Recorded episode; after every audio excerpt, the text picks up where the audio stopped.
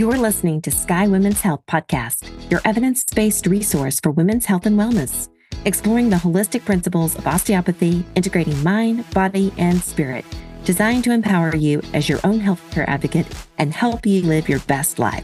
I'm your host, board certified OBGYN, Dr. Carolyn Moyers.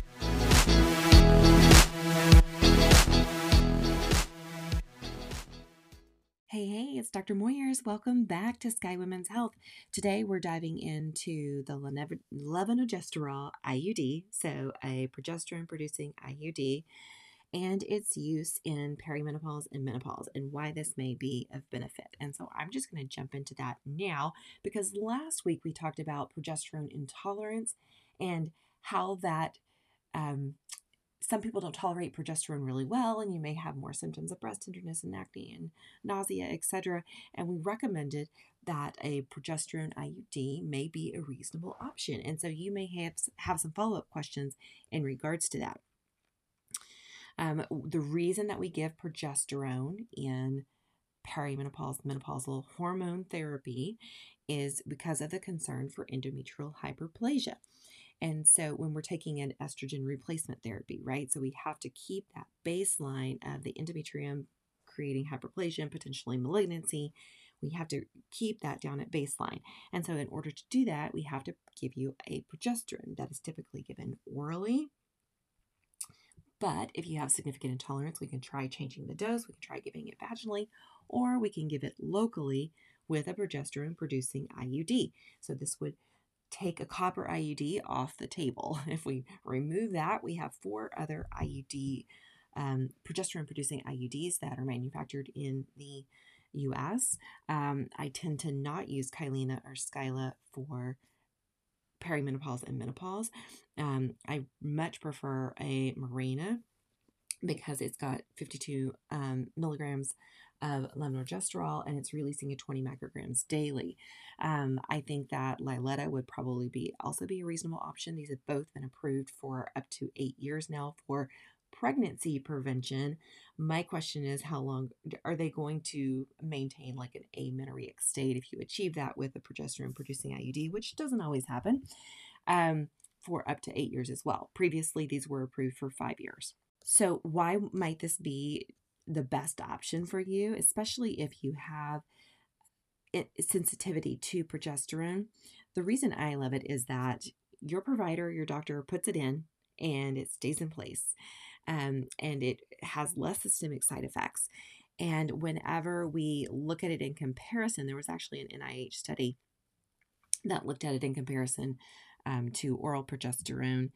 And um, well, it was actually a literature review. So let me very, be very specific. It was not a randomized controlled trial. It was a literature review looking at all of the um, studies in regards to levonorgestrel IUD.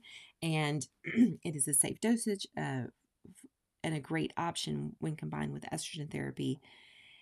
And it may be clinically superior to other progesterone doses, such as oral or vaginal, in regard to side effect profile and the additional benefit is that it provides contraception for women in perimenopause who we, we know during this phase, if you are in perimenopause, you are generally not trying to get pregnant, not wanting to get pregnant, knowing that your incidence of pregnancy is probably significantly less. However, let's not test the waters. We need to have some form of birth control. So levonorgestrel IUD is very effective. It is as effective as having your tubes tied, but it has the benefit of being reversible if um, you are wanting to relate this use in a younger patient or if you have a daughter or somebody who might be interested in using it. It has the benefit of being reversible and there is no delay in return to ovulatory cycle. Um, that can happen very rapidly. So, okay, so now we understand why it is beneficial. I want to talk about it specifically in regards to the um, American College of OBGYN uh, position statement. They talk about long acting reversible contraception. Um, there is an implant, which is not one that I recommend as part of hormone therapy. It is more of a systemic effect and generally not tolerated as well. And that is the uh, Nexplanon, which is the implant that goes into the arm. So, again, we're focusing this conversation specifically on a levonorgestrel containing intrauterine device. Let's talk a little bit about um, the IUD. So, its use has actually increased in the last decade or so. We've seen an uptick, which is great.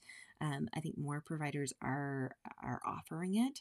Um, it is actually um, contra- it is not a contraindication to have never had a baby before, and it is not a contraindication um, to be an adolescent. So, um, I think that's a lot really important for a lot of moms to know when it comes to that. And I'm saying this because we had a um, an uptick in in teen patients who actually came into the clinic for their verse um, visit this last last week.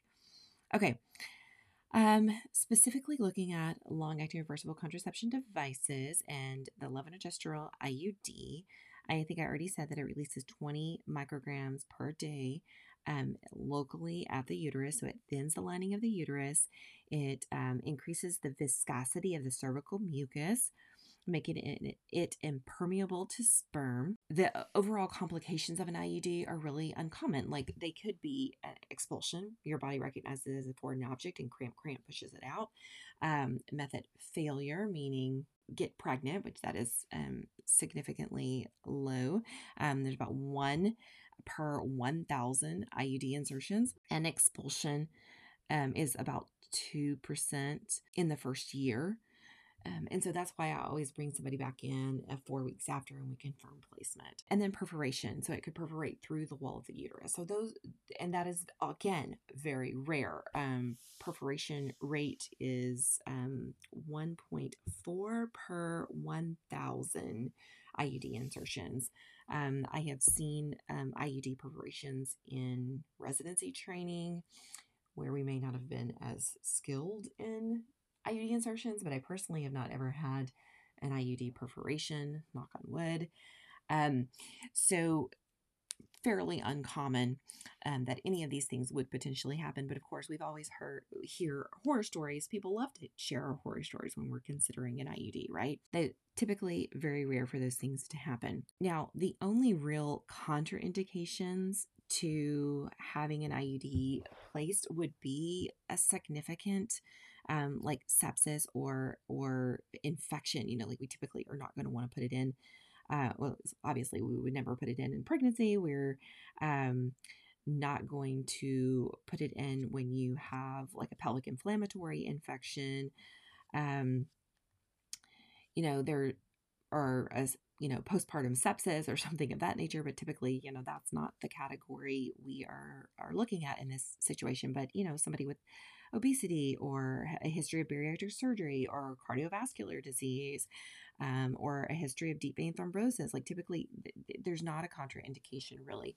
There's not a reason why I would say you absolutely can't have this IUD. Now, if you've had, you know, if you have large fibroids that are blocking um, placement, you know, some abnormal uterine anatomy that would prevent insertion, then that might be a contraindication and a conversation to be had because there may be something else that needs to be done for you. But typically, very safe device, very few complications. The thing I love about it is that it has an indication for heavy menstrual bleeding. So, if perimenopausal funky periods are driving you insane, I love it because it provides effective improvement in your bleeding profile. So typically bleed less, cramp less, have less periods. Now, let's address a common concern, and that is pain with insertion, right? And that is completely valid. There is a, a New York Times article from May 10th of 22 that was titled What to Know Before Getting an IUD and discusses advancements in technology and improved insertion techniques that can significantly um, minimize the pain associated with the procedure. So, I want to be very specific about this. Like, are there options? Absolutely. An IUD insertion is generally well tolerated. Typically, for most patients who aren't nervous and anxious about the procedure, we'll do 800 milligrams of Motrin one hour prior to the procedure. They could also do one gram of Tylenol prior to the procedure if they don't tolerate Motrin well. And this is pretty much standard of care and oftentimes given in the office, which is not my preferred. I really want that taken prior to coming in because it takes about an hour to kick in. So that is is easy, right? No brainer. 100% do that. But then what if you have a lot of anxiety? What if you have a history of trauma? what if um, you have know you have a low pain threshold or you passed out last time you had something like this done and you want to be better prepared so you could do an anxiolytic um, so your doctor could give you a medication to help reduce your anxiety and could also give you a narcotic. Now obviously you're going to have to have somebody to drive you home from the procedure if um, you're going this route. Um, we could also do cervical block, a paracervical block to help with pain insertion. Of course, that requires a needle, inserting a very tiny needle, but it, nonetheless a needle and injecting a, a variety of lidocaine um, into the cervix um, to help with pain. Um, and then we also have an option of well, some centers may have an option of doing it under anesthesia that oftentimes is very much limited by um, limited by your insurance and whether insurance would cover that. It might be of value to you if you have significant concern about the procedure or if your cervix had to be dilated for insertion, for goodness sakes, like we're going to want a little more anesthesia. So, uh, one option that I'm working on to bring into the office this um, year is Pronox, which is a nitrous oxide which can help with reducing anxiety and also is patient controlled. So you're able to control the amount of nitrous that you breathe in, and it gives you this level of, of comfort. Um, it's kind of similar to laughing gas in the dentist office, except for you have control of how much you um, intake, and it's a pretty cool option. We trialed it um, last month and then did a post uh, procedure survey with our patients, and it was the response was very favorable. So um, definitely ask if you're having an IUD inserted um, I think it's important for you to ask your provider what are they going to do for pain control, what options are available. Um, also, you know, how often do you insert IUDs? Because I think experience matters in terms of um, proper placement um, and avoiding complications. So if you're holding back due to fear of pain during insertion, it might be time to kind of reconsider and have those conversations with your provider. And remember that you're in the driver's seat. If you don't feel comfortable with the answers you're receiving, then get a second opinion. Okay, so we've talked about levonorgestrel IUD offers a viable option, an effective alternative for um, progesterone replacement during hormone therapy and perimenopause and menopause, with the added benefit of it being localized delivery and providing contraception during that perimenopausal period and the reduction of heavy menstrual bleeding and if we can minimize discomfort during IUD insertion, it's really a compelling choice for those of you who may be seeking effective hormone therapy. Until next week, be well.